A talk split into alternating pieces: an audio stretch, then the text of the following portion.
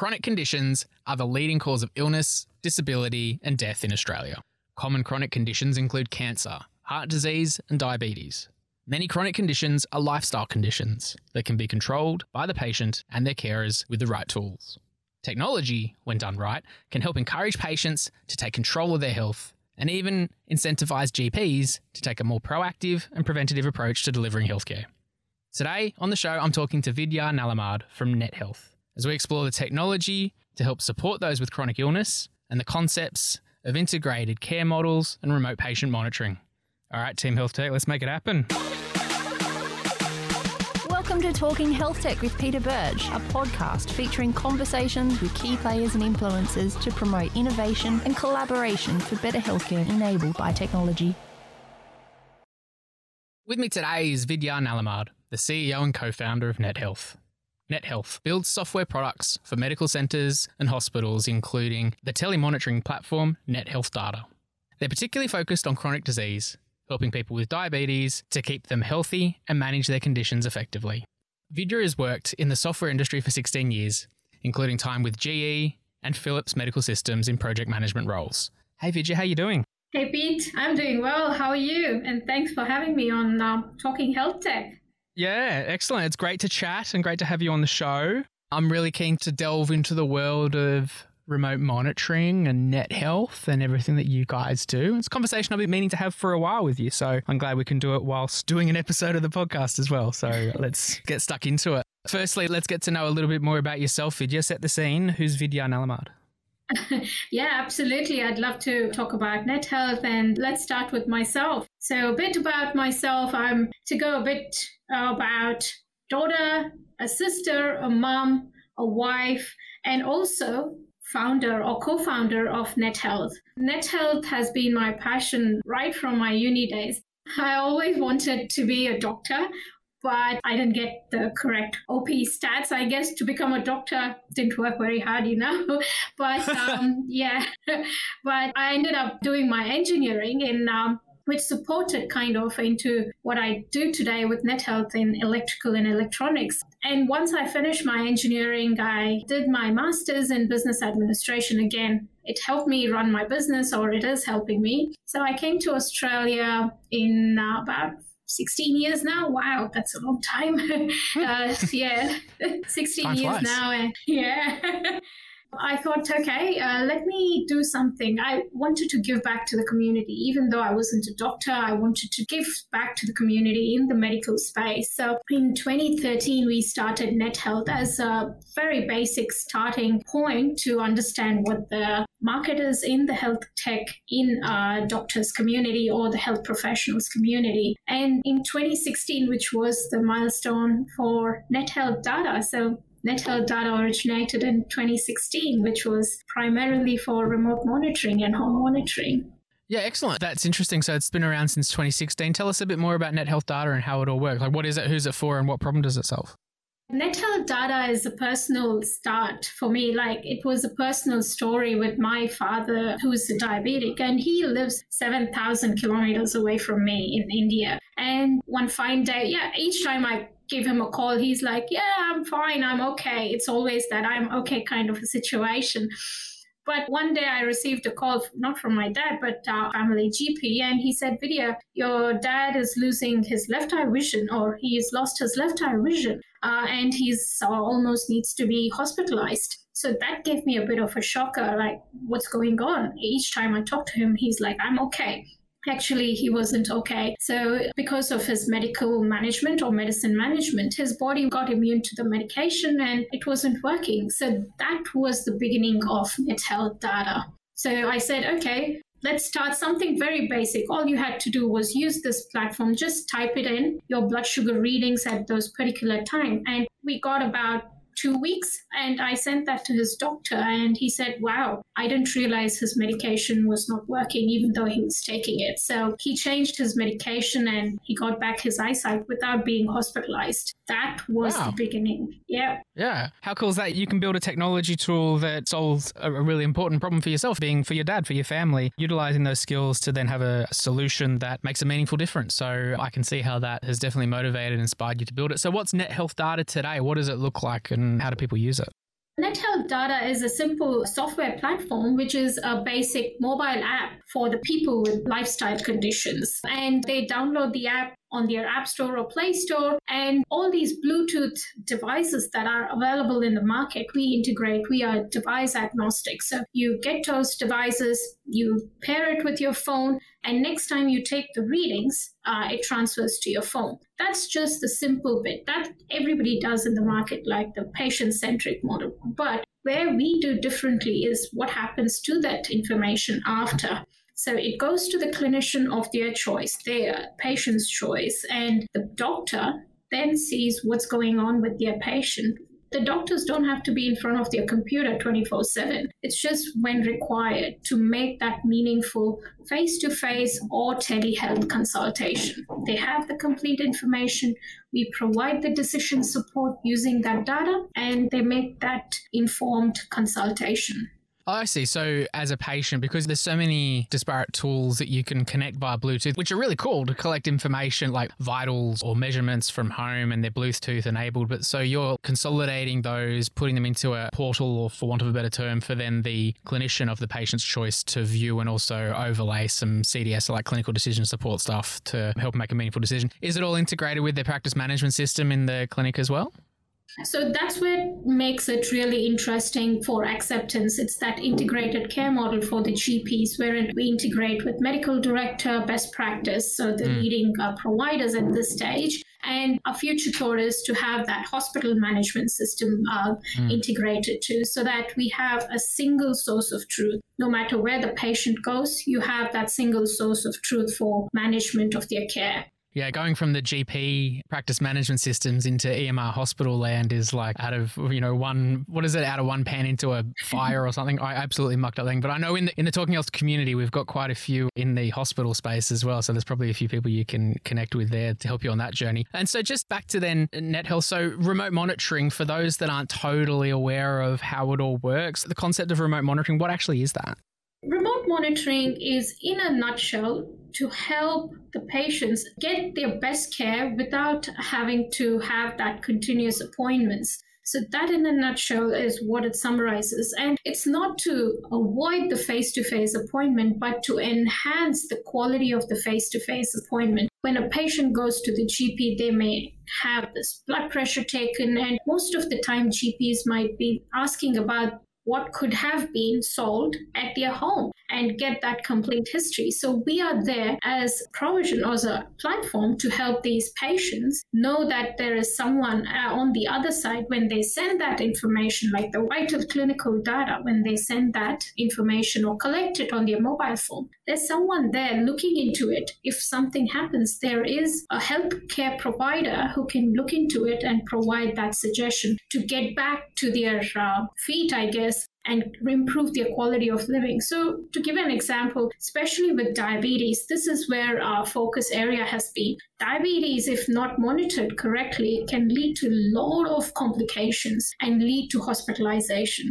Our key message is to prevent hospitalization by preventative care. That has been our key. If we can prevent hospitalization, yes, definitely we'll be there to help you. And diabetes is that condition. So all you've got to do is take your readings, take your medication, have that in your mobile app, and the hospital or the nurse or the diabetes educator can look into it and see how this is where you're going down or going up, or you're doing well. You need that care and support. So that's where we come in. Got it. And in diabetes, the self-monitoring tools are pretty robust, and that's been around for quite a while. So no doubt there's a good amount of trust that clinicians provide in the information that's taken from those. Just thinking more broadly about remote monitoring, and it's an evolving area, and really early in the piece, when you think of the more consumer items like Fitbits and Apple Watches and all of that, there's always a concern around the accuracy of the data that comes out of things. So thinking about remote monitoring and the future of that and the advantages and disadvantages, what is the vibe at the moment in, I guess, the industry about utilizing more and more tools that are more and more available to consumers to collect this type of information, and then the validity of that kind of stuff in a practice management system? I think this COVID situation, which happened in 2020, changed the perspective of people and the way healthcare is provided to people. It just changed the perspective. Early 2016, when I started NetHealth Data and the concept of remote monitoring, people would ask me, why, when I can go to the doctor? Why? But the people, the working people or the people in their 40s who had the early stage of type 2 and even gestational diabetes, these working moms juggling a child already at home, managing all those, trying to go to the doctor, they found it really hard. So they would get the concept of remote monitoring. But if I went to a 60-year-old, they would ask me why. I can go to my GP now. But come COVID, they completely understood the concept of having someone remote monitored and without compromising on the quality of care. They would have another doctor there, even for simple things like repeat prescription.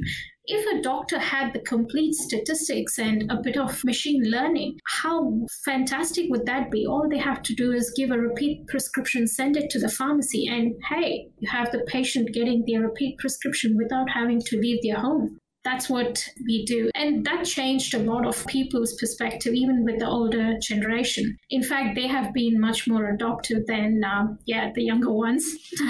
So that's been good. Yeah, well, it means they don't have to get out, don't have to put a mask on, go sit in a waiting room, all those reasons why remote monitoring is good. You know, just thinking around some of the other challenges of healthcare and remote monitoring, you're dealing with information, with data, and whenever data's on the move, there's risk of privacy or security concerns that people might have, and that might be a barrier to adopting some of these solutions. What's your perspective on the privacy and security concerns around remote monitoring and the controls that you need to put around it to make it effective? That's a really good question about the privacy and utilization of the data. And what we believe as a team in NetHealth and our platform in NetHealth Data is patients are the controllers of their data. They need to be extremely mindful of with whom they share and with who looks into their information. From our end, we provide the utmost security in terms of encryption, all those technology jargons. I can go on for hours together, HL7, encryption, all those bits. But at the core front of it, it's the patient who needs to be aware, who looks into the data, who has access to that data. So in our technology, we can say, okay, at any point in time, patients can stop sharing the data and give permission, but it comes down to the patient's own conscience and they're taking control of their health. You mentioned earlier the concept of integrated care and the integrated care model. What exactly is that? Tell us a little bit more about that.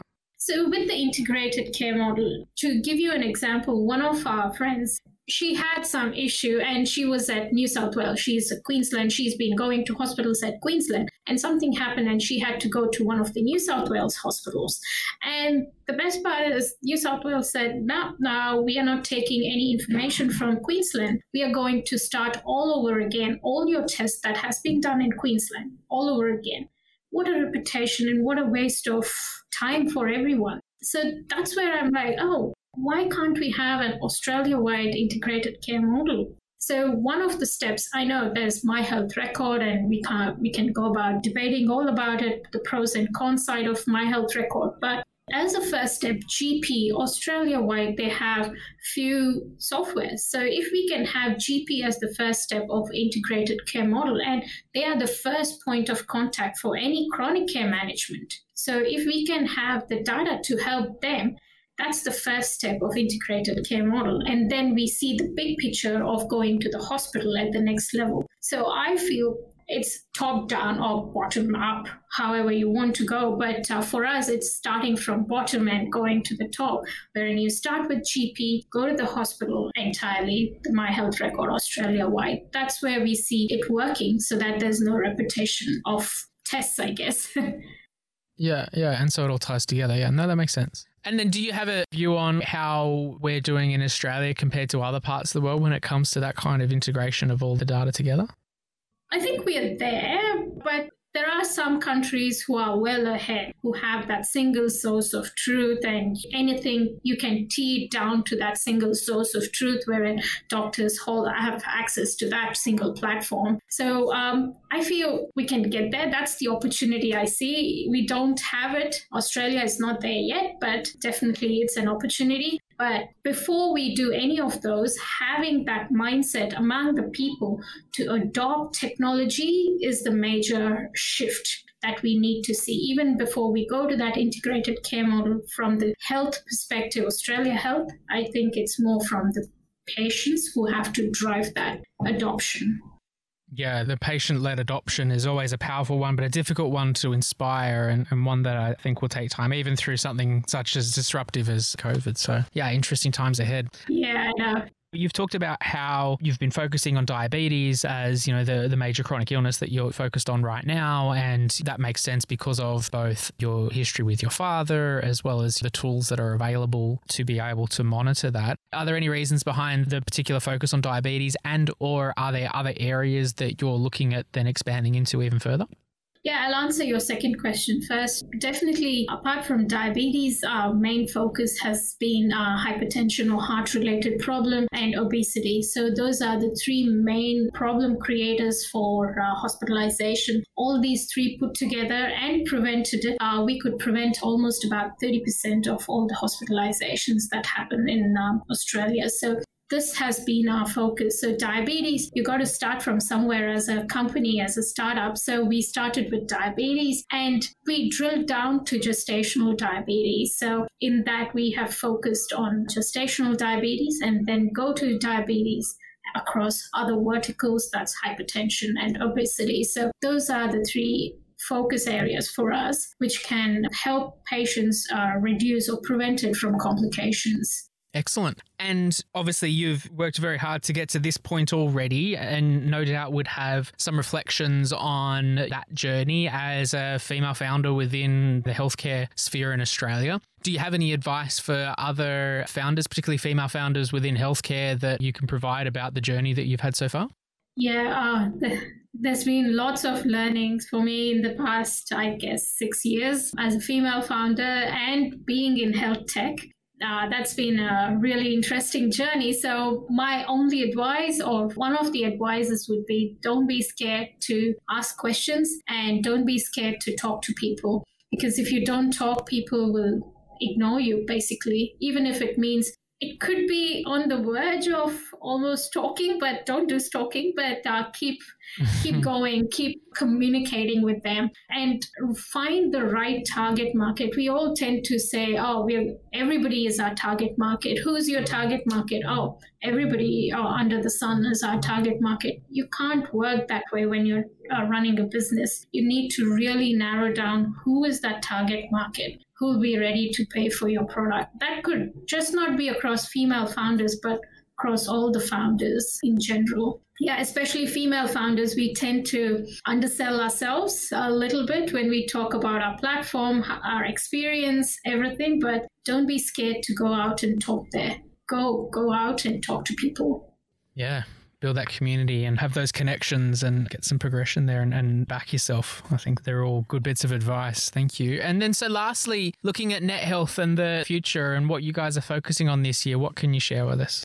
NetHealth has been doing excellent. In 2020, even though there was this pandemic, in terms of NetHealth, we had real good traction from hospitals, from GPs, aged care centers. People have been really focused on getting remote monitoring. And for us, in terms of target market, we have expanded from gestational diabetes, even though that's where most of our consumers come from. It's more into aged care as well as hospital management. So we are going across various other target markets, and in terms of technology, we are building a higher capability in terms of machine learning, decision support to help the clinicians and healthcare professional. And yeah, last year we had the privilege of collaborating with Roche, one of the leading diabetes care provider, or Roche Diabetes Care in Australia, to take it across the Gestational Diabetes Forum in Australia and hopefully overseas.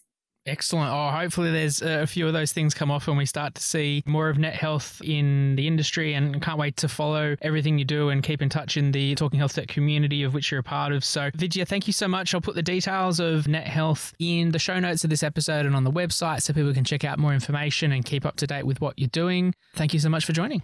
Thank you so much for having me, and the work that you're doing at Talking Health Tech has been amazing, bringing that health tech community together and talk about it. Thank you so much, Pete, for having me. Thanks for being part of it. Thanks for listening to the show. Check out talkinghealthtech.com to connect with other people in our community and to learn more about the Australian health tech industry. Also, make sure you hit subscribe on your favourite podcast player so you don't miss an episode, and share this episode with a few people who need to hear it. Now go make it happen.